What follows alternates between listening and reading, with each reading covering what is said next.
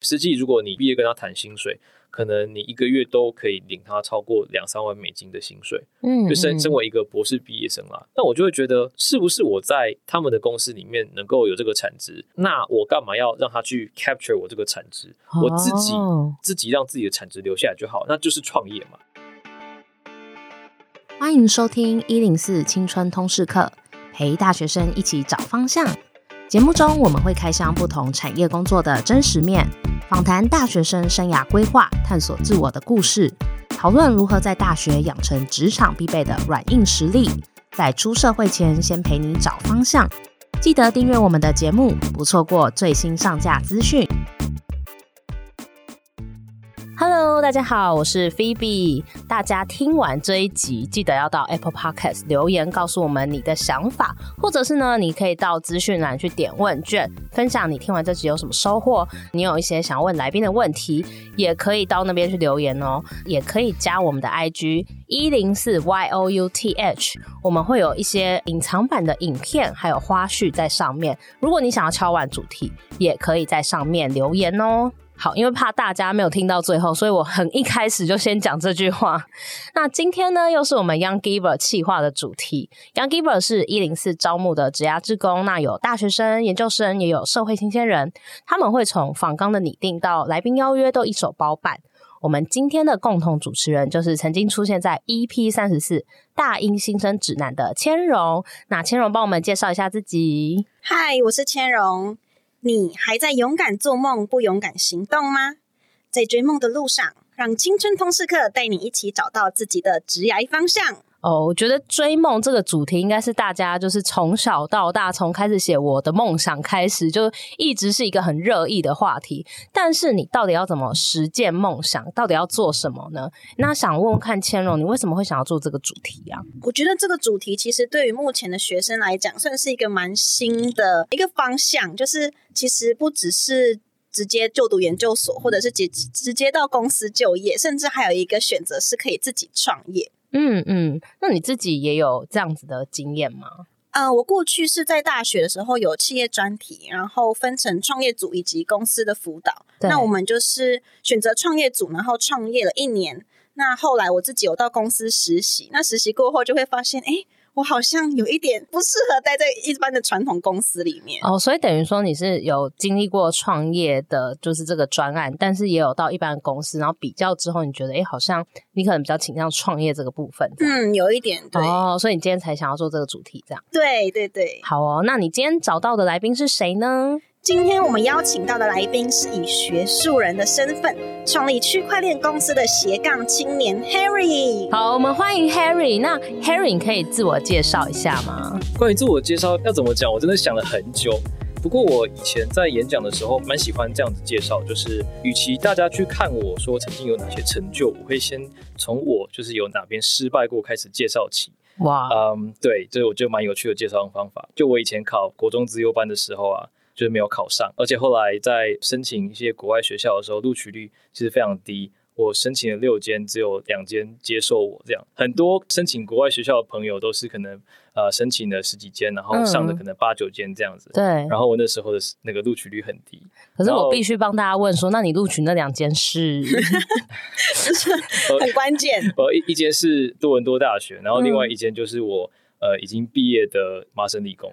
对，就是听到这边，大家突然觉得，哎，学霸那个霸气外泄这样子，也有一部分是运气了。然后另，呃，在另外一个，在过去的几年内。我申请了很多大公司的实习啊，包含 Amazon 啊，或是量化交易的 Citadel，都是被他们拒绝过。哦，oh. 所以我先从这几个失败的点讲起，这样子在介绍我自己，就是有什么做对的事情的时候，大家才不会觉得哇，你怎么每一步都做对啊？哦，oh, 真的真的，这样才不会觉得，哎，你就是学霸啊，就距离很遥远呐，什么什么人生胜利组啊，这样。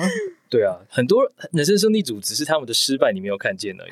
哎、欸，这句话很好哎、欸，因为我觉得，尤其现在人很容易被社群啊，或者是新闻媒体报道影响，然后大家就觉得只看到光鲜亮丽那一面、成功那一面，可是其实你一定也是够努力，你才有办法有现在的那样成就。这样还有够有运气啦，我觉得。嗯，真的。那你可以分享一下你现在在做什么吗？哦，对对，差点忘了说，我现在是一家新创公司 Hash Green 哈绿科技，嗯，我们是一家美商的公司。呃的创办人跟 CTO。然后我们公司其实主要 focus 在做 decentralized finance、DeFi 呃去中心化金融以及碳权的区块链应用，就是目前有一些碳权的验证以及买卖之类的，它会需要政府的法规介入。那我们把这些类似像法律，把它变成像代码一样放在区块链上面，然后供这些参与企业去做使用。好，哎，那你可以稍微说明一下，就是。关于探权这件事情是在就是是怎样的一个概念吗？因为可能有些这是还最近几年蛮热门的议题，可是有些人可能没有听过这样。探权，我觉得先可以先从台湾讲起好了。台湾其实大家应该蛮常听到一个东西叫绿电，就是台电好像可以认购绿电，就说啊我要认购多少绿电，就是我一个月多付多少的电费，然后这些绿电算我的。但其实你买了绿电不一定绿电直送你家，因为台湾的电网，它不见得就是有把绿电接上去，然后你可以直接享用到绿电。对，所以比较像是一个认购。嗯，那就是说我想要有一个企业形象或是个人形象啊，呃，我想要我做到我自己的碳中和。所以，呃，碳卷也是这样，就是一些企业它可以去跟认证机构说，哎，我想要买多少的碳权，因为我可能去年排放了多少吨。呃，几百万吨的碳，对，那我现在现在想要做碳中和，尤其是像 Google、Facebook 这些大公司，他们想要做所谓的 ESG，对，让他们的企业经营是可以很有序的，所以他们去认购这些碳权。那认购碳权之后，就是把它销毁，销毁中间产生的金流，就可以让产生碳权的那一方，不管是种树的人也好，不管是做碳捕捉计划的人也好，可以真真正正的拿这些资金去做减碳的行动，这样子。哦，所以可以说，就是有些公司，他为了做的就是，比如说永续啊、ESG，然后他把他他的碳排放量，就是等于我让给别人，然后这中间会有钱的产生。呃，你去跟帮助地球减碳的那些人，你跟他们买碳权，等于是你把现金交他们手上。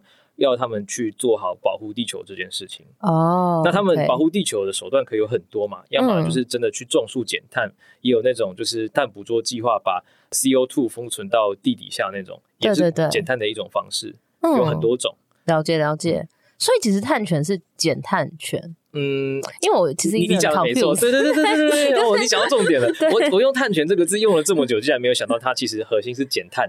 对啦，你说它是减碳权也行，对，因为你其实是呃付钱买一个人家减了碳的许可，那你要把你自己曾经造过的业消掉，对不对？比如说 Google，它有很多资料中心啊，整天在那边运行啊，它产生很多碳，其实你要把它减掉，所以其实是减碳权啊，对啦。嗯，就是比如说我做很多坏事，那我就要去捐钱给庙里，这种感觉。赎罪券啊，对对对。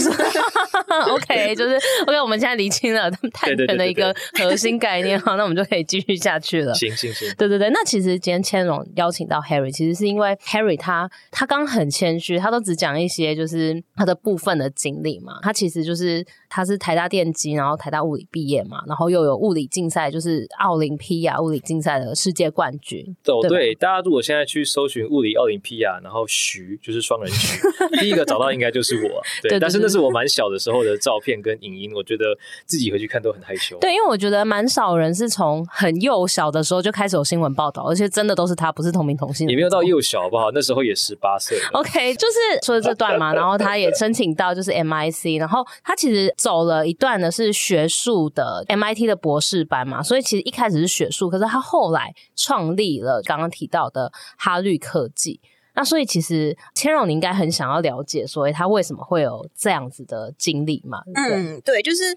身为一个学术人，然后其实你大约已经超过二十年的时间都投入在学术上面，就是当学生的角色。二十年，对吧？就是大约投，然后就是从你开始，你，你们对我好严苛哦！我也我也才不到三十岁，然后你们就说二十年投入在某件事情上面，就是学业学业上。没有没有没有，我看你那个二零零八那篇报道，就说你平常日常生活中只要看到问题，就会想要去找解方。那个时候应该就开始埋下学术的种子。其实是你们这样讲，其实没错。这一连串的过程中，其实都是在学一个方法学。我们要如何 identify 生活中有哪些问题，然后试着去提出一些，诶，可能是这个问题的解法，然后再去验证说这些解法哪些是正确的，哪些是错误的，最后写成一个报告来跟世人讲说，哇，这个方法有多好多好。那接下来应该怎么做？如果要做的再更好的话，下一步该怎么做？那你一开始为什么会想要投入学术，就是先比较走研究这个部分呢？因为我不知道要干嘛。对，老实说是这样。真诚哦。因为电机系其实有蛮多人在毕业之后都会走 either 呃硕士或是博士。对对对。那绝大多数的人在这几年内都会接触到学术。对。可是我当时其实不知道自己毕业之后要干嘛。对。那也有一大部分的朋友们，他们都申请，比如说美系的硕士，嗯，很多就是比如说呃 UC Berkeley 或是 Caltech，就是很多一毕业出来就会去大公司就业的科系。对对对。但是我那时候家里没有钱，哦、所以我没有办法申请硕士，因为硕士是要自己付学费的，但是博士生不用，博士生通常都会有一些 funding。会支撑你过完那几年，对对对。那我就只好去申请博士，但是后来才发现，哇，原来博士班跟硕士班经历过的训练跟整个历程会这么不一样。虽然说事后才发现啊，但其实回头看起来，这些训练都是好的啦。哦，可是那你既然都已经练到博士班了，可是为什么又突然会想要创业，然后用区块链来做探权呢？这要分很多段来讲，哎，首先是我在。中研院跟老师做完研究之后，哎、欸，我觉得学术好像蛮有趣的，对。然后我也想要念念看博士班，所以申请博士班，然后就有了刚刚跟你们前面讲的嘛，六个学校中两个学校，对对对对。然后我就觉得哇，你看你要其他学校都没有录取我，MIT 录取我，当然要去啊。所以前几年其实我是蛮确定，我以为自己很确定说我要走学术这条路，就比如说做完这几年博士班，然后可能做个博士后，然后出来当教授，在美国当教授或是台湾当教授都行。我那时候脑海中已经有这个画面存在了，嗯。但是后来我进 MIT 的第一年啊，我才知道这个世界有多险恶。其实不管是业界还是学界，都会有一些政治啊，或是学术上的疑虑啊等等的。就是有些人你会试着远离他们，因为他们在他们的行业里面并不是那么坚守道德啦。哦，哎，所以在台湾念书，你都没有感受到这些险恶？哦，我们台大的老师们都很棒，是我刚好到 MIT 的第一年，就是遇到了一个我觉得。不太喜欢的老师哦，对，所以我就开始脑袋产生一些疑问，说，嗯，学界真的是最好的吗？哦，那在 MIT 的那几年里面，我们的老师其实都蛮鼓励我们在暑期。哦，by the way，我后来换换了一个老师，所以后来就不是我第一年讲的那个老师。嗯，大部分的老师都蛮鼓励学生在暑期去实习，对对对，去看看这个世界，去看看比如说公司怎么运作，去看看公司都在干嘛。而不是只有待在学术的象牙塔里面，嗯，所以我就去实习了。你去哪里实习？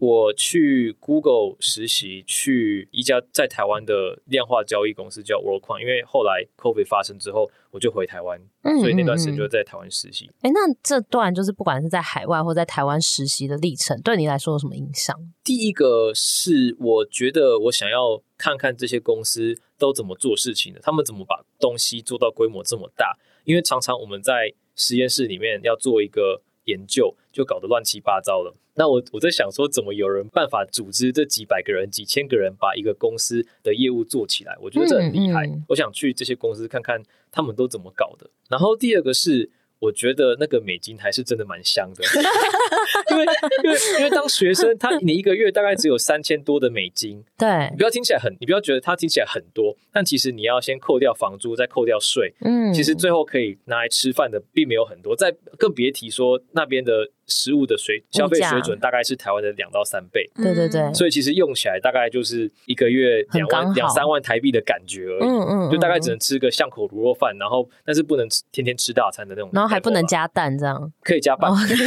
半颗，但只能半个，OK。所以那些公司啊，他们在招实习生的时候，其实招的呃薪水大概都是在学校里的至少两倍，甚至可能。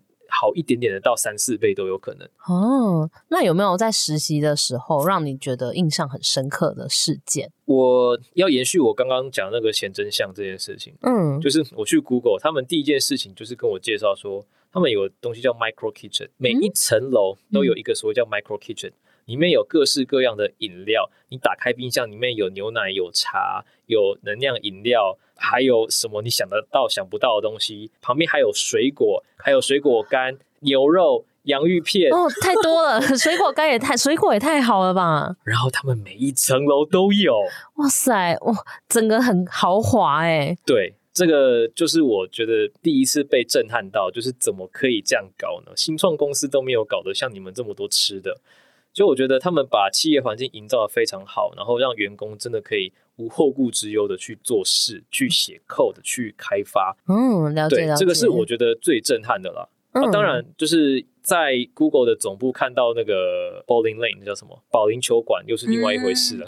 好、嗯啊，到底他会不会还有撞球馆、网球场啊？哦，有撞球桌，他们有很多撞球桌，所以多。那有麻将桌吗？应该没有吧？没，你赢了。没了好，他们还没有麻将桌，对，你赢了。好，OK OK，你之后你公司可以考虑弄个麻将桌这样。对啊，就是如果这是我的梦想啊，就是让员工们能够享受到类似外商等级的一些待遇以及福利等等，嗯、这个是我最终的目标啊。了解。那刚刚其实有提到你因为进了 MIT 第一年，然后你后来去实习嘛，去体验看看嘛。那之后又怎么会想要创业呢？就虽然我刚刚跟你讲说这些公司他给你的薪水都很好，对。但其实不禁让我想，就是开始想一件事：如果他一个月可以给我，比如说一万美金，哇，听起来很多，嗯。可是为什么他会愿意给你一万美金？因为你可以帮他做超过一万美金的事情，他才有赚头，对不对？哦。如果你进去的产值不到一万美金，那他不需要给你这个钱啊。嗯。甚至我刚刚讲的那个只是实习生，对。实际如果你毕业跟他谈薪水。可能你一个月都可以领他超过两三万美金的薪水，嗯，就身身为一个博士毕业生啦，那我就会觉得，是不是我在他们的公司里面能够有这个产值？那我干嘛要让他去 capture 我这个产值？我自己自己让自己的产值留下来就好，那就是创业嘛。嗯，如果我可以做出很多事情，那我干嘛帮别人赚钱而去领那个固定的薪水？我去为自己创造价值就好了。哇塞，哇，会会因为实习然后这样想的人真的不多哎，因为他给的实在太多了，多到让人觉得很奇怪，要细挖后面的原因。就是那个有陷阱的糖衣有没有放一堆水果在那边，然后你还想说赚到了，其实对 他们就小心。我想要举个例，就是我们在创业初期，其实有一个很聪明、很聪明的小朋友，他是一个印度学生啊，嗯、他他比我们小几届，是 MIT 的大学生。然后那个时候，我们邀请他来加入我们的团队。然后他同时也去另外一家就是做量化交易的基金实习，嗯，那那家公司给他的月薪好像就是一万多美金这样子，哇，他觉得那个很香，那当然很香，我觉得对每个人来讲都很香，对，尤其是他好像是印度比较贫苦的地区出生的，他觉得他努力了这么久，终于有一个这么体面的工作，对对，然后他似乎在过了一个寒假之后就。开始对我们爱理不理，因为他觉得哇，你看我今天就是大条了、大只了，我可以有这个这么好的收入，那我干嘛要理你们这个穷苦学生的新创团队？也没几块钱啊。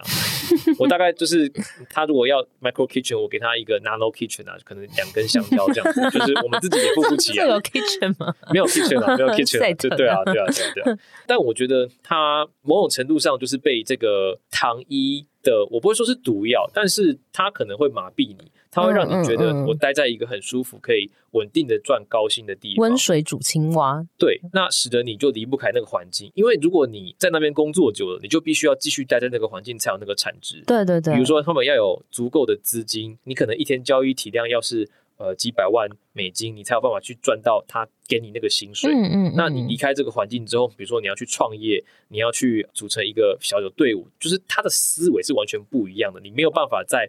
他给你的环境以外制造出那么多的价值了。对，因为拿掉公司的名气、名名声，然后拿掉公司原有的资源团队，其实如果你自己出来，你是可能达不到你原本那个水准。这样，对，你讲的非常非常对。啊，了解了解。哦，那所以就是这些，你看到了这些，你看到那个印度的学生，然后你也觉得自己是可以出来有这个产值，所以你就选择创业这样。我会觉得这两个是不同的思路啦，不见得是谁对谁错，嗯嗯，说不定笑到最后的其实是他，然后有一天你就看到我睡街头这样，然后纸板在公园这样。对对对对对。哎，那之前你有提到说你是有上一个实作的课程嘛？然后那个课程比较像是你现在的公司的前身这样子吗？对，就是在我去完这些公司实习之后。我也想了这么多关于产生价值的方法，为自己产生价值的方法。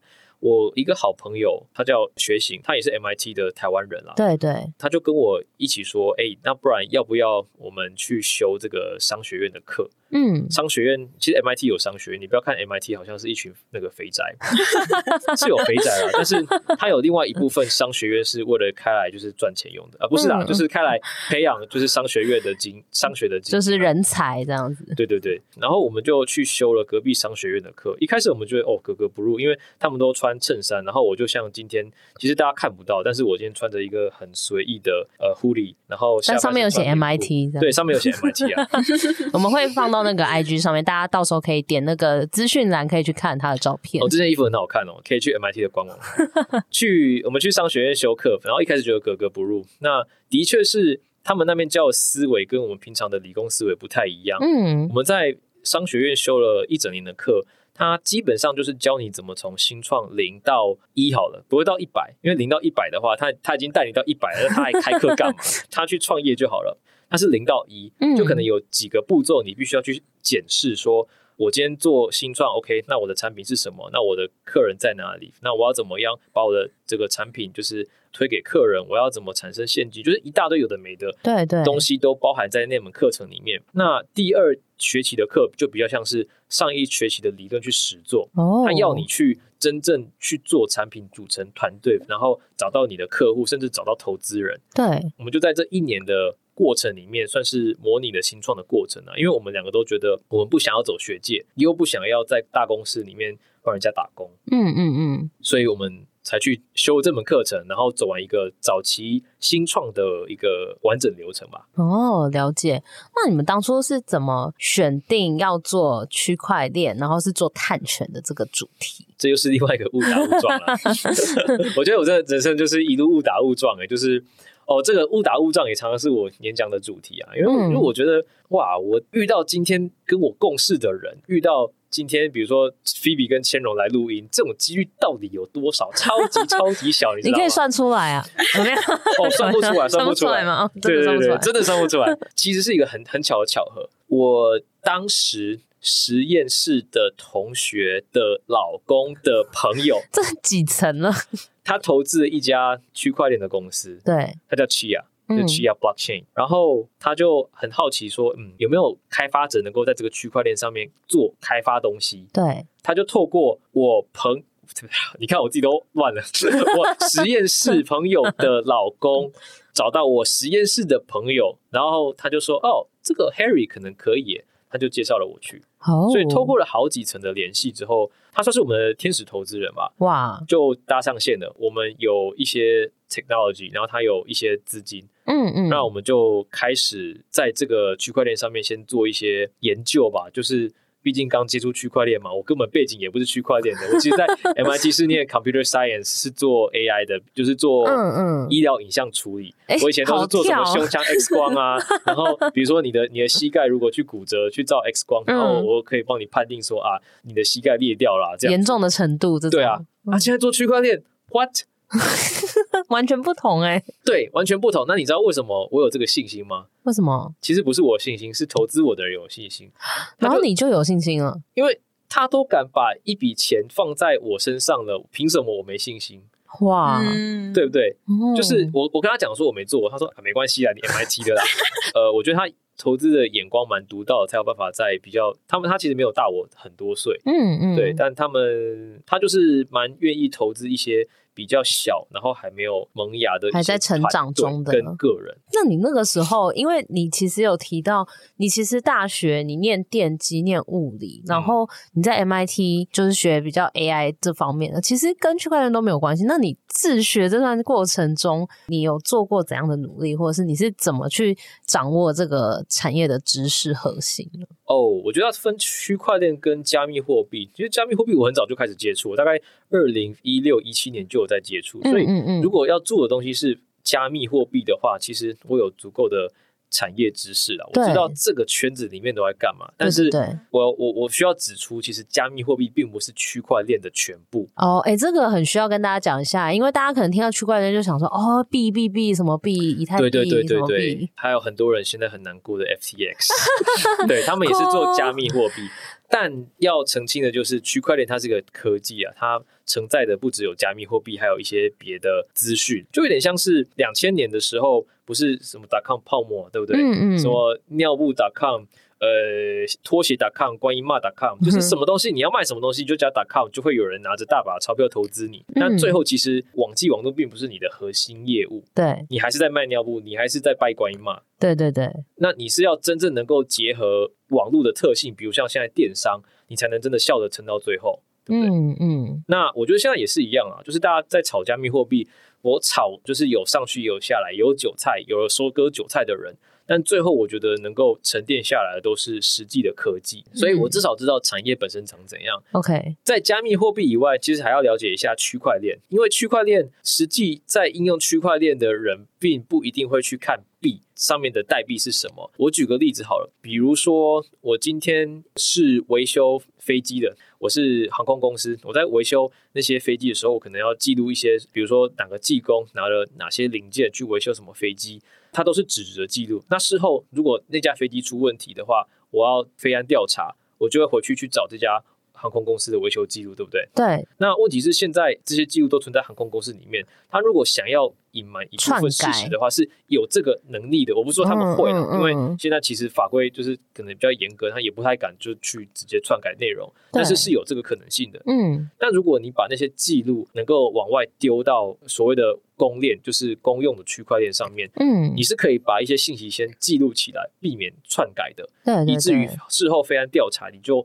必须要提出那份资料的原始数据，嗯嗯，就有点像是你把那个维修记录的纸质报告变成一个指纹，你把指纹记录在公链上，你就不能改那个指纹了。如果你篡改档案的话，指纹就会变。对对对。那如果你提不出对应到那个指纹的记录啊，你也有问题。嗯嗯，就是要么你没有负责任把资料记录好，不然就是你篡改。那这两个状况对于航空公司来讲都是不好的。那你怎么会想要把这个区块链的技术，然后用在碳权上面呢？碳权其实也是一个我们在做区块链开发一阵子之后才 identify 出来的一个应用。哎，所以你们一开始开发只是开发技术，还没有想说要来做什么事情吗？一开始我们比较是纯粹在开发智能合约，嗯，就是大家现在蛮常听到的什么发证啊什么的，或是借贷链上的借贷，嗯嗯嗯，那种所谓在链上的智能合约，嗯，可是智能合约其实再怎么说啦，它很难走进大家的生活里，如果有在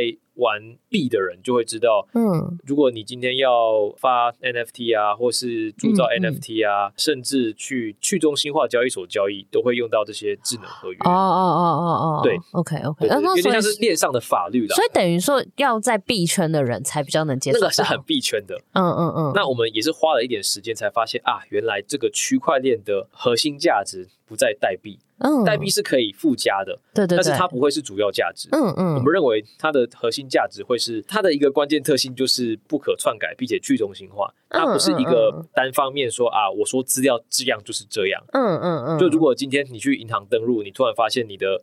账户里面可能从，比如说你存款一百万少一个里面十万，哇，你这个很麻烦呢、欸，说不定是哪一个工程师去篡改你的记录。当然不会啦，我现在只是一个非常假想的状况，就是并不是讲说银行这些系统是不严谨的，对对，它有审计的系统。嗯，但只是如果如果银行单方面跟你讲说你的存款剩下十万，对，那你要跟谁哭诉？这样，嗯嗯嗯，所以区块链的核心就是我这些资讯并不是一个人说了算的，对，是大家说了算的。大家就是超过百分之五十的人说了算。嗯。嗨，大家，关于区块链，你了解多少呢？是否有听过加密货币或是 NFT 呢？区块链是用于记录和储存资料的去中心化系统，也是一种在网络上面所有人都能参与的电子记账本，由大家共同持有却无法伪造的分散式账本技术。在使用区块链时，所有人都会有一笔同步更新的账本，交易发生的时候，交易记录会及时更新在所有人的账本上。而加密货币与 NFT 更是区块链最常见的两种创新技术。而区块链具有三种特性：去中心化、不可篡改以及匿名性。这些特性让区块链目前已广泛使用于生活当中，例如物联网、电子商务、档案储存、社交通讯等等。科技发达的同时，也让我们的生活更便利。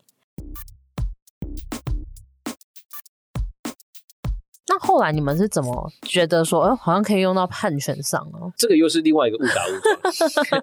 人生就是充满着惊喜。对，刚刚跟大家分享那个天使投资人投的那家区块链公司啊，叫 Chia Blockchain。对，它主打就是。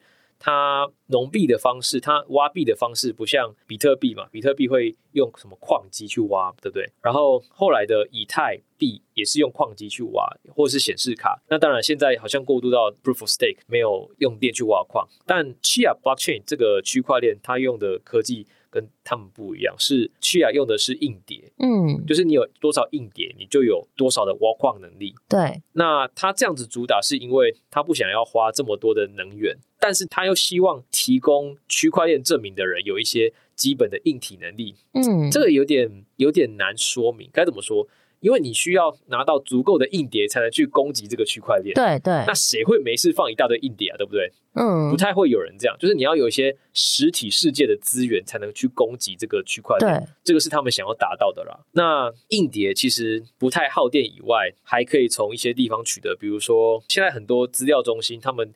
可能每一年都会换一大堆硬碟下来啊，他们标准做法都是怎样？嗯、直接送跟那个合约商一签签一签，说，哎、欸，你要帮我把这个硬碟粉碎掉，因为里面有很多我重要客户资料，然后直接粉碎掉。嗯，嗯嗯，那其实这个是那个资源的浪费，就是他直接把这些硬碟拿去粉碎掉了。哦，他其实把资料拿掉，可是硬碟还可以再利用，这样？对，其实是这样。所以 Chia Blockchain 一个核心的想法就是，我想要利用这些二手的资源，然后让它成为我这个区块链的基础。哦。就是再利用的概念，这样。所以，所以他们其实花了很多心力去呃去做绿的事情，包含提倡他们自己的这个省电的概念，以及嗯，他们最重要就是去跟世界银行跟联合国去要推动一个碳权的计划。那我们 Hash Green 其实就是跟他们一起去完成这些相关的软体建构的。哦，了解。诶，所以像你说，刚刚你有提到说，有些大公司可以买碳权，所以你是怎么把它扩充到说，诶，好像可以做碳权这件事情，是因为有跟那个世界银行合作才开始的吗？其实不管哪个区块链都可以做碳权，老实说。对对对。但就是你要做碳权，你不太可能今天比特币说，诶，我想要跟世界银行合作做碳权，那你先解决你那个烧能源的问题，你先解决你那个每年使用能源超过一个。芬兰的问题对不对？嗯嗯，对啊，不太可能。就是每一个区块链都它都有一个主打的一个品牌。对，那契尔他想要主打就是走绿的这个方向，所以他花了很多力气去设计这个碳权系统。嗯，那为什么要把碳权从一般的电子系统、电子凭证搬到所谓的区块链上面？其实有很多问题要解决。就是最主要的是，碳权其实是一个分地区而治的系统。比如说，加州可能有自己的一个碳权系统。美国其他州可能有自己的碳权系统，然后南美洲可能自己也有，各个地方其实都有。那这些不同地方的碳权，它的价格、它的标准也都不一样。嗯，嗯，所以其实各个市场很乱。那更别说有些企业，它其实要跨区买，比如说。我其实是在卡罗来纳州耗掉的能源，但是我想要去附近的州，呃，买起来。那这样子就会产生的一些法规上的问题，就可能啊，这个政府不认定啊，州政府不认定这件事情是合规的啊，等等等。所以就会有很多破碎化的法规以及认证。嗯，然后更别说有可能你种的一块地，你可能去 A 认证机构说。呃，你来看我地，你给我探权。嗯、去 B 认证机构说，哎、欸，你也来看我地，然后你也给我一份探权，就是有这种就会重叠到这样，对，是可能的。如果这些这些机构没有沟通的话，嗯，嗯那也有可能 double sell，就是我同时卖给 A 跟 B，、哦、因为他们不在同一个管辖机构下。嗯嗯，对。那另外也有一个问题是。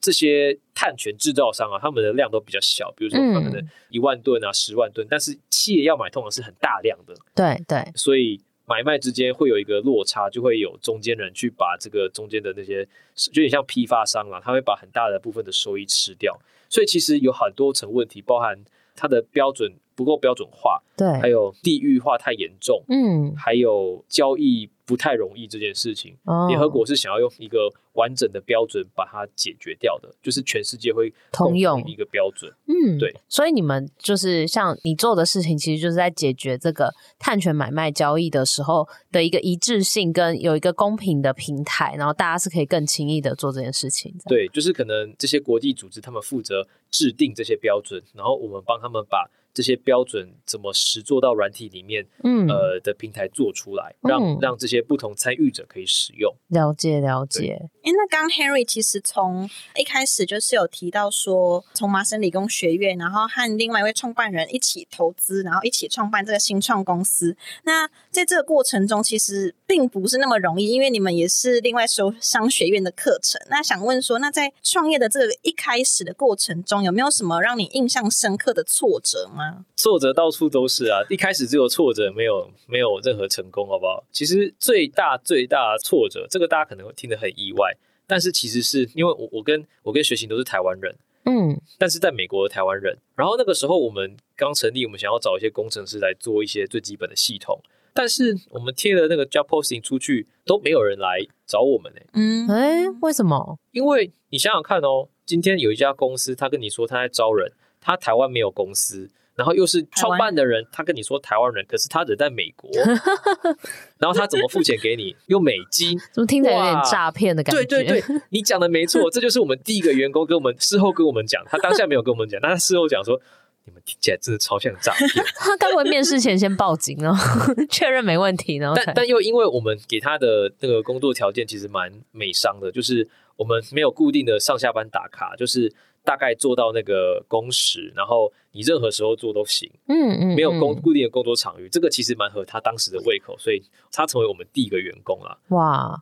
欸、那所以你那个时候说，就是很容易被认成是诈骗嘛，被以为是诈骗，然后找人不好找。那后来你是怎么克服这件事情？任何求职者在求职的第一件事情就是先打开一零四，对，一零四哎，呃，去看看说，哎、欸，这个公司在台湾有没有注册啊？对对对，有多少资本额，或是有多少员工？那可能会再去他们的网站看看，他们都在做什么产品，就是公司的主业。所以我们就从这几个下手。第一个就是我们把公司的主业架好，再来就是在台湾真的办一个子公司，oh. 再来就是把一些很繁琐的税务啊、会计啊等等的全部搞定之后，都已经其实已经过了好几个月了。但我们发现，就直到那个点，才真正成为一个台湾人在求职时候会考虑的公司。哦，oh, 这是真的。乍看之下是基本门槛，但是我们发现，其实身为新创公司，要搞定这些真的不容易，oh. 尤其是外资的话。对，而且你其实这些又跟你们本科系念的又没有关系，然后又是你都是一些门槛有一点高的，就是有一些专业的内容的东西。对对对，所以其实要谢谢在这个一路上提供我很多帮助的朋友，因为很多朋友他其实是律师、会计师等等，对对对，他们都给我蛮多建议的。嗯哦，了解，所以就是这过程就是自己研究，然后问朋友嘛。对，所以念台大其实是有好处的啊。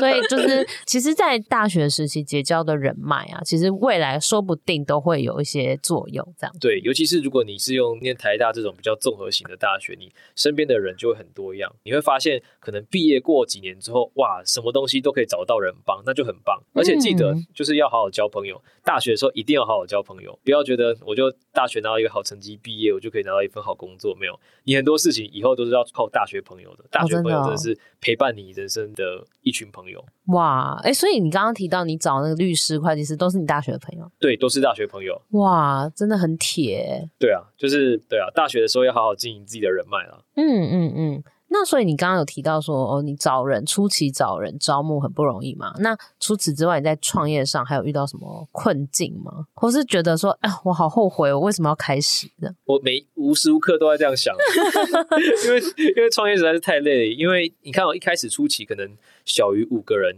对，或许或许到十个人的时候。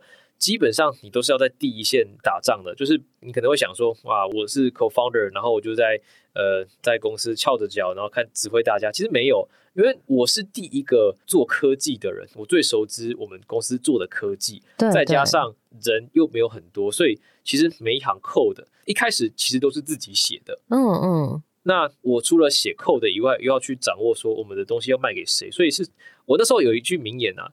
什么？From every client to every line of code。嗯，你要包含中间的每一个环节，更不用说可能每个月啊，然后你要去处理那些账务，要回到账务了，人事、健保、劳保，对对，就是你会发现你好像很多只手，每个都要做。对，那如果在人数少的时候引进一些专家，又好像不服成本，对，成本太高了。嗯。对，你不可能在三个人的时候就有一个人专门做人事吧？嗯嗯嗯 对啊，所以在初期的时候，自己要学会太多太多东西了。对，这这是最难的。然后可能再来就是公司治理吧，就是比如说超过十个人之后，你就会开始想说，哎，我公司要什么样的架构？不见得是说要有一个很严谨的上对下那样主管啊什么的那种没有，嗯，但是要想说这个公司的组织大概要怎样？比如说我有一个工程团队，然后一个呃行销团队，然后一个商业团队。哎，那这些团队彼此之间怎么沟通？如果你只是照职能去切的话，那有可能两个团队就是老死不相往来，各做各的也不行。所以我们有另外一个轴，就是其实是照那个产品线，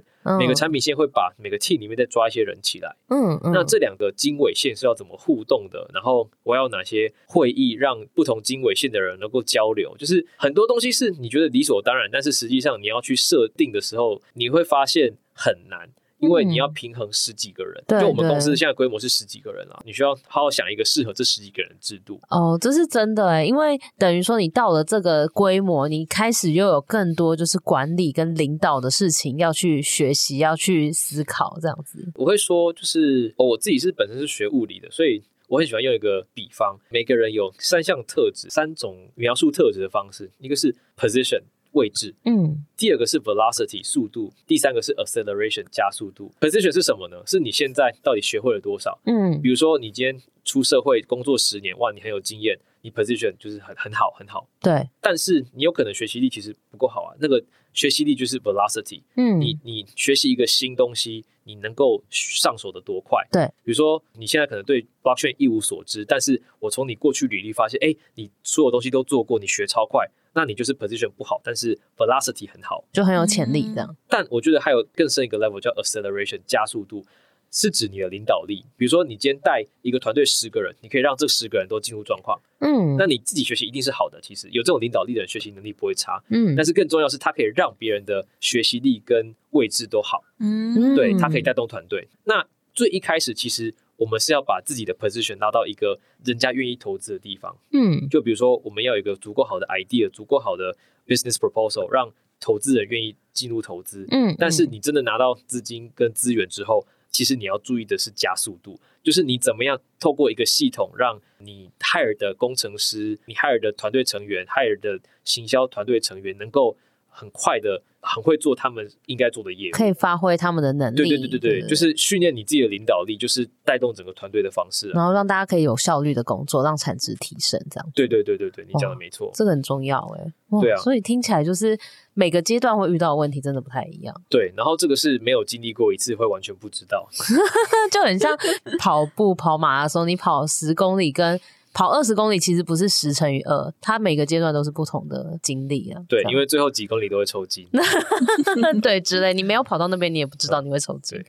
那其实刚刚其实 Henry 聊到很多，就是其实你前面比较多是学术嘛，然后后来就是。创业，然后现在也开始就是规模越来越大，也面临到一些问题嘛。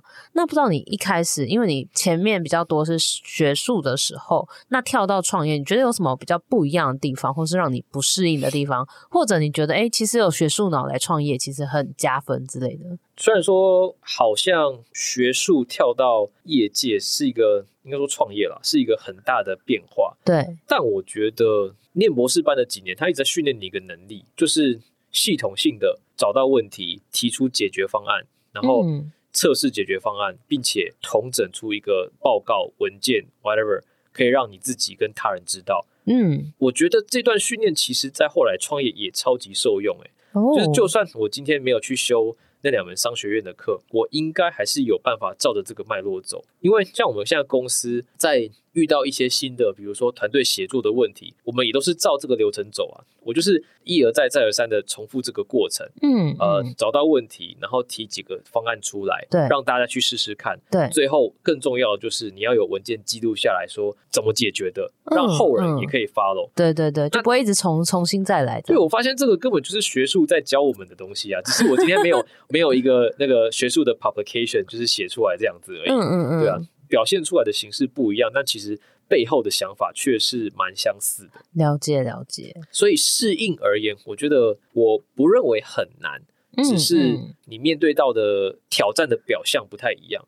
但是经过一段分析之后，我觉得都可以用同样的方式解决。了解了解，嗯，而且我觉得其实刚 Harry 讲的，就是从学术其实一直以来都是学生很习惯的一套做法，可是要再从学术跳到创业，它其实面临到的就是更不一样的面向，就是可能你要从原本纸本上的，然后又不可能就是在纸上谈兵，它是必须被实际做出来的，它是变成被比较实战嘛？算是实战经历到。现实生活中有有实战呢、既然你这么一讲，我觉得差距最多的，事实上是课堂以及研究，这才是差别最大的部分，并不是研究与创业。如果你出来创业或是做研究，你不能前一天搞啊，你前一前一天搞只有零分的份啊，你不可能。我有个客户要交件，然后我前一天搞，那就是你直接被骂到臭头，你没有业界名声，然后你你直接没了。对对，对啊。所以我觉得，我我认为，其实从纯课堂环境过渡到开始做研究，它其实是一个更大的相变。物理的当然是相变。对，你会发现在做做这两件事情的时候，你的那个逻辑啊，以及你的时程有很明显的不一样。哦，对，对，就是可能到创业研究，可能要比较更以终为始嘛。你你想要达到什么目的，你就要先往前拉，看你要做什么，努力付出这样。对对对。然后你在修课的时候，都是以期末考为 会不会。过啊，对啊，会考量。对哦，那个那个真的不太一样哎、欸。对，那刚刚 Harry 有提到说大一、大二的时间管理能力很好，那感觉就是我们有看到一些报道是，呃，你在 创业之余，还有另外从事写作或是演讲，然后甚至经营你的自媒体哈利实验室。那你的时间管理上是有什么样子特别的 pebble 吗？可以跟我们分享吗？不过说到自媒体这个，我就有点惭愧了。其实 我我停笔一段时间了。我我一开始做自媒体就是做哈利实验室，其实不是为了说啊，我要创造流量，我要赚钱，我要自我名声，其实不是、欸。其实大的目的很简单，就是我觉得这个社会的科学知识不够，我需要分享。像、嗯、是我不知道相变是什么 这样子，像没事。对啊，对啊，就是像这种科学知识，大家怎么可以不知道呢？我身为一个高知识分子，我有必要去分享这些啊。可是我觉得这个想法其实后来发现很错误。为什么？因为你要最大化的其实是两个东西乘在一起，你分享的知识量乘以。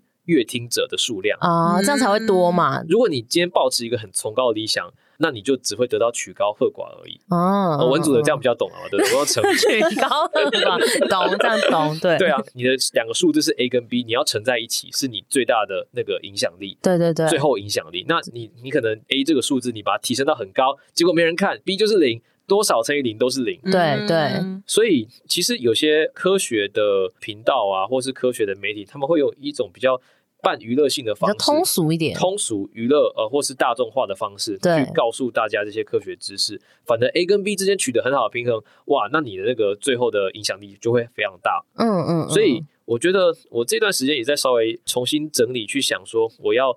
怎么样分享科学才能让更多人看见？嗯，或是其实我也可以直接转型，就去做一些创业相关内容，因为我觉得创业其实蛮多人都有一些共鸣啊、哦，真的真的、嗯、有有，而且很需要前辈分享一下苦路的那个经历，这样。对啊，我觉得我觉得，尤其是这一群人，他们的那个互动性可能又更好。嗯嗯嗯，然后甚至没有创业过的人，他们也想看看创业长怎样。对，就像左边这位，对。对所以，所以我觉得可能改变内容、改变手法，会是我下一次再出发的方式吧。嗯、对啊，嗯。不过目前是暂时停停更中，对，停更中，对，在蹲的低才能跳得高。哇哇哇！所以之后那个实验室可能如果脚没有麻掉的话，OK，就是那个哈利实验室之后可能就会变成创业实验室这样子。呃，有可能啊，对哦，了解了解。哎，可是其实因为刚刚有提到说，你其实做蛮多事情嘛，又创业，然后演讲啊，什么什么。那你自己的时间都怎么管理？或者是你，因为你你也有提到，你创业之后，你也要开始涉猎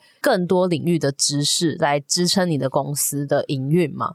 那你的时间，你一整天都，或者是一周，你是怎么规划的？好像有蛮多人都会想问说，我一个礼拜花多少时间？在工作上，对工作跟获取薪资这些，我觉得如果你算上公司，还有写文章，如果你把这些不是个人娱乐的东西都排除掉，然后再排除睡眠，哦，这个要可能要算一下哎。哦，因为我自己目标的睡眠时间可能是七个小时嘛，哦，很理想哎。对对啊，对啊，因为你没有睡到的话，其没有睡到七个小时，其实对你的身体的影响会很负面，到你的效率很低。嗯嗯嗯，对，一天可能我觉得有有机会一天可能到十二个小时，然后周末其实也大约会有十个小时之类的。但是这个是算上，就是可能我的公司啊，然后还有一些我的业余的爱好。但是我业余爱好也是偏向学术工作类的，它并不是就是打打游戏啊。那你的业余爱好是什么？我的业余爱好，因为我自己背景是 AI，对，所以我在就是做用 AI 去交易。是哦，像类似像 AI 选股这种吗？所以是你自己玩好玩，还是你那时候有上架的东西？跟一群朋友啦，一起做一个选股的，算是机器吧，一个 AI 这样。然后你是要一直让他学习，让他学习这样子。对，然后用它来交易。哦，对，这是其中一个爱好啦。然后还有一些以前的学术的案子还在还在做这样子。哦，了解。所以你除了工作，然后还有你的这些爱好。那你平常花多少时间去学习，或者是看书啊，或者是什么？我觉得从做中学，你都从做，所以其实你就是工作这些时间，你都在学习，这样。对啊，像我前阵子我在写一些合约的时候，我就想说，哇，我写的字都已经变成法律系的模样了，就是我用的词啊，很专业，两造。对，该怎么说？做这些跟你平常会做的事情很不一样的东西的时候，你就是在强迫自己学习了。嗯嗯嗯，对，尤其是我们除了是美商以外，我们在台湾也有分公司，所以有些要要用美国的条约，就用台湾的条约，是好复杂哦。对对，所以所以你说我们在学习，其实我没有，比如说主动的去看某一本书，或是学某一堂课，可是我觉得这就是最暴力的一一种学习方法，就是直接做。对，那如果你没做好的话，到时候你在法律上就别人痛，对对，就别人被别人痛扁一顿，所以你会感觉好像很你在帮很多人解决问题，但是没有人帮你解决问题。嗯嗯嗯。所以其实讲到这个，我也要顺便带到说，在创业这个过程中啊，其实心理压力一直很大，我还蛮多次想要放弃，就是回到之前讲嘛，我其实很。几乎可能每天都想过一两次，就说为什么要我为什么还在这边做这个？为什么我不要去大公司就好？虽然说现在大公司都在大裁员了啦，就是还好还好我有自己的公司。对对对。但这个想法是时时刻刻都在冒出来的。嗯，我觉得这时候其实身边要有一起创业的朋友，或是有另一半是很重要的。哦，有人可以在 OK，至少事情上。大家都依赖你，但是心灵上你需要依赖别人，嗯，你需要正视自己有心灵依赖这件事情。哦，真的，所以像你平常都是怎么去舒缓你的压力？像我就是跟另外一个朋友创业的，所以至少我们两个。一个人情绪不稳定的时候，可以跟另外一个人诉苦啊。Oh. 对，然后我们两个加在一起的那个稳定性就会高很多。所以千万不要单独创业，因为单独创业真的太难，好孤单哦。然后另外就是最好有另外一半啊，可以倾诉。哦，那你有吗？其实我结婚了啦。哦，对，很谢谢老婆，就是在这段时间就是给我扶持，心灵扶持这样子。哦，这一段可以剪给老婆。对啊，对啊，Chelsea 你在听的话，就是现在跟你讲的。对 好哦，好哦，因为我们节目其实听众是大学生居多嘛。然后他们可能都还在为课业啊，还有一堆报告啊、期末考啊苦恼。那身为学霸的你，有没有给大家一些读书的，或者是把自己日常的分内事情做好的一些建议呢？有有些人可能会觉得，哇，我现在读书读这个科目到底要干嘛？嗯嗯，我以后用到多少？对。那如果你是相关科系的话，你如果原本就打算毕业后直接做你那个科系的出路，比如说你你你会计系就出来当会计师，OK，那恭喜你，就是你会直接用到。对。但是有更多人是他在念书的。那些知识并不会被直接用到，对对对，所以你在念的时候，你要你要把自己拉到一个那个上帝视角，就是说，OK，我今天这门课的内容不会用到，但是我要去学一个怎么念书的方法学，嗯，怎么做事的方法学，对，比如说我要开始学习怎么样弄出一个计划表，我在期末考之前，我要念完这门科目。纵使我可能很笨，我可能本来考试就考得不好，但是透过这个方法学，我可以让我的考试分数至少拉到六十分。如果期末考出来有六十分，那就是你的大胜利啊！嗯嗯，因为你的这个方法学得到了大成功，你以后就是出去工作的时候，其实可以继续应用这套方法学。嗯，嗯，你就是去验证它。对，分数反而已经不是你的重点了，甚至这门课的内容都内容都不是你的重点了。嗯嗯，对，我希望就是大家可以就是拉到更高一个 level 来看这件事情呢。然后除了大学生以外，其实我也想跟很多硕士生讲，尤其像我们公司其实有蛮多个这种例子。就是他们可能念完了两年书，发现毕业要写论文，不写了，哦，这其实是他们在入学的时候就会看到这件事情。你入学就知道你要写论文啊，嗯，那你你为了不写论文，然后放弃这个学位，你就变成硕士肄业。我我是没差啦，因为我是一个学历比较不那么看重的人，就是比如说我们我们公司的员工，我都不会去特别看重学历，而是他的那个谈吐能力跟经验等等的。但是我觉得他训练的其实是一个撞破墙的能力，前面有一有一堵很硬很硬的墙。你必须要训练自己去撞破那道墙的能力。嗯，那像我自己是博士班毕业的时候，我有一个博士论文要写。对。然后我算一算之后，大概需要弄到两百页左右，有两百页的内容。嗯。我也觉得我他妈怎么可能改得完啊？太多了吧？嗯。但我就在就是跟我老婆出去纽约玩的时候，白天玩，然后晚上她睡觉，我改论文，好辛苦。所以我要一边对我要一边出去玩，但是一边改论文。然后我就觉得哇，她晚上睡得真好。然后有时候她起来的时候，我就说嗨早安，然后都在改论文，然后又要早上陪着她玩，就是要让自己学会怎么样努力把一件事情做完。对，所以那个论文已经不是论文了，它是一个给你的人生难题，你要去突破它。哦然后你突破了，你下次遇到更难的关卡，你又会有信心，你有办法解决。对，信心，因为你知道你做得到。嗯嗯嗯，有一个超难的东西，你搞定它了。对对对，倒不是说，哎，你是不是真的喜欢这个东西？这个东西对你现在来说有没有用？而是你想办法去克服它。那个过程中，你用了什么方法去解决？那对你未来都是很有帮助。对，并且更重要的是，不要因为这边有这堵墙，你过不去，你就去选择另外一件事情。就是很多人可能会想说。我在学校读书读不好，那我去工作，那我去创业，嗯，但不行，为什么？因为你是因为不喜欢 A，你去做 B，对，那不代表你有满腔热血去做 B 这件事情，嗯，你应该是我今天先把我的学校的部分处理完毕，我确定我可以毕业，我确定我可以写完论文，然后我冲破这堵墙了，我再去做我满腔热血做的事情。我觉得很多我观察到的人，他们都会因为讨厌某件事情而。把自己的注意力转到另外一件事情，嗯嗯，但是有可能做了一阵子之后，你会发现其实没那么爱，哦，然后就会再转出去，又是一样的问题，对对。对对，所以你要确定你爱这个，比如说你想要创业，OK，但是是你真的爱创业，并不是手边有一个你做不好的事情，嗯嗯嗯，对，不是说比如说你考公务员考了三年没考上，不是说比如说你读硕士你读三年还没毕业而去创业，如果你有这种状况，我我建议你。创业或是做其他代替原本那件很难的事情的东西，都不是最佳出路。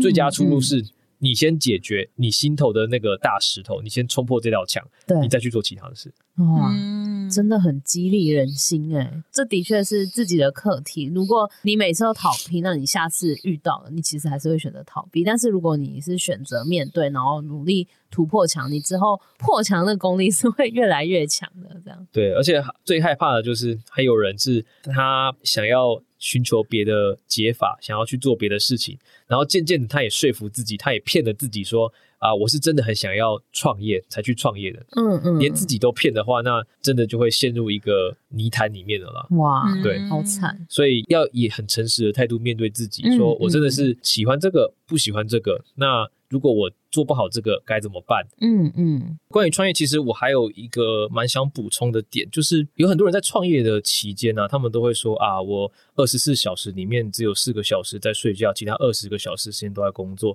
我我就是这样子，其实除了我刚刚前面讲效率会很低以外，对，还有你会英年早逝。哦、所以我觉得创业要保持健康的身体，你才能做得长久。因为你创业是做你要做一辈子的事业嘛，你不是只要做四十岁之前的事业。对对。那如果你可能想我赶快趁这几年建立起一个啊什么很大的帝国，但问题是你享受不到它的成功的收获的果实啊。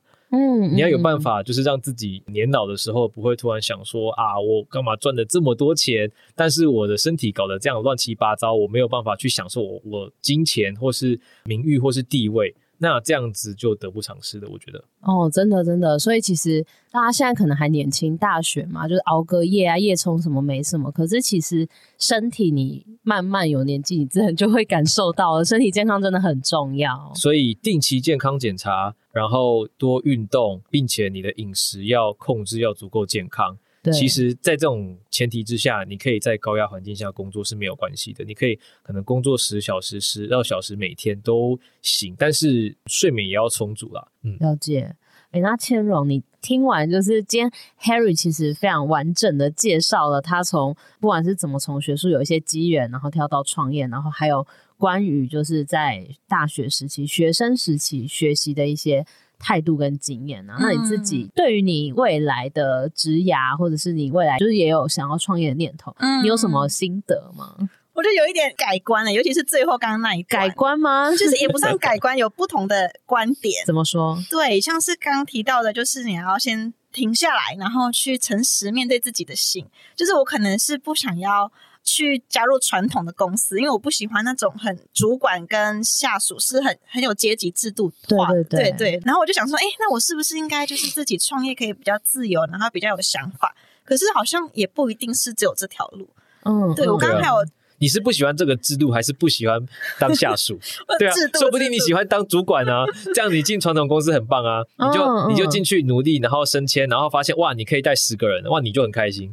对啊，说不定说不定是这样，嗯，说不定你不是讨厌制度，你是讨厌被管。我应该是讨厌那个。公司文化。哦，那所以比如说你去那个 Harry 的公司，搞不好你就会很喜欢，因为他有那个 Nano Kitchen，他有很很和善的那个氛围，或者是你到 Google 可能就很开心啊，有很多有很多水果。对，我们冰我们公司冰箱都有酒。哦，有酒哎，对。对啊，所以好像可以真的思考一下，因为老实说创业会比较自由嘛，像刚刚 Harry 提到他的工时多长啊，一天十二个小时，而且他要烦恼很多，就是他扛的。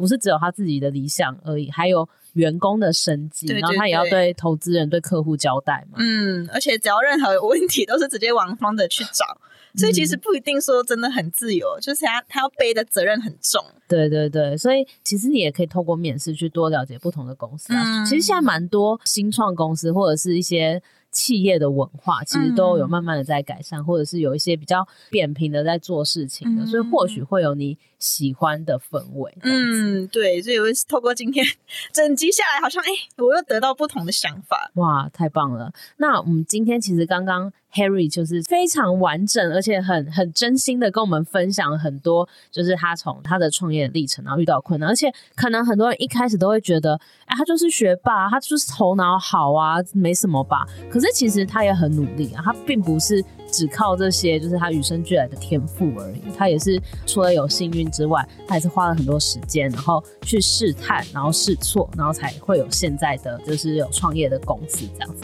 那如果说你喜欢这一集的话，可以帮我们到 Apple Podcast 留言或评论。那如果你还有问题想要问 Harry，你也可以私讯我们的 IG，然后或者是点资讯栏有我们的问卷可以帮我们填，我们都会再转达给 Harry 哦。那青春通识课，我们这集就到这边，下周见，拜拜，拜拜，拜拜。谢谢你收听这集节目，好想知道你听完这集有什么想法哦。欢迎到 Apple Podcast 留言告诉我们，并打五星好评，或截图这集节目封面分享到线动，并 tag 我们的 IG 一零四 Y O U T H，让我们知道你在探索自我、找方向的过程中。有没有遇到什么问题？当然，你也可以敲完你想听的主题哦。你一定可以找到最适合自己的路。我们一起加油！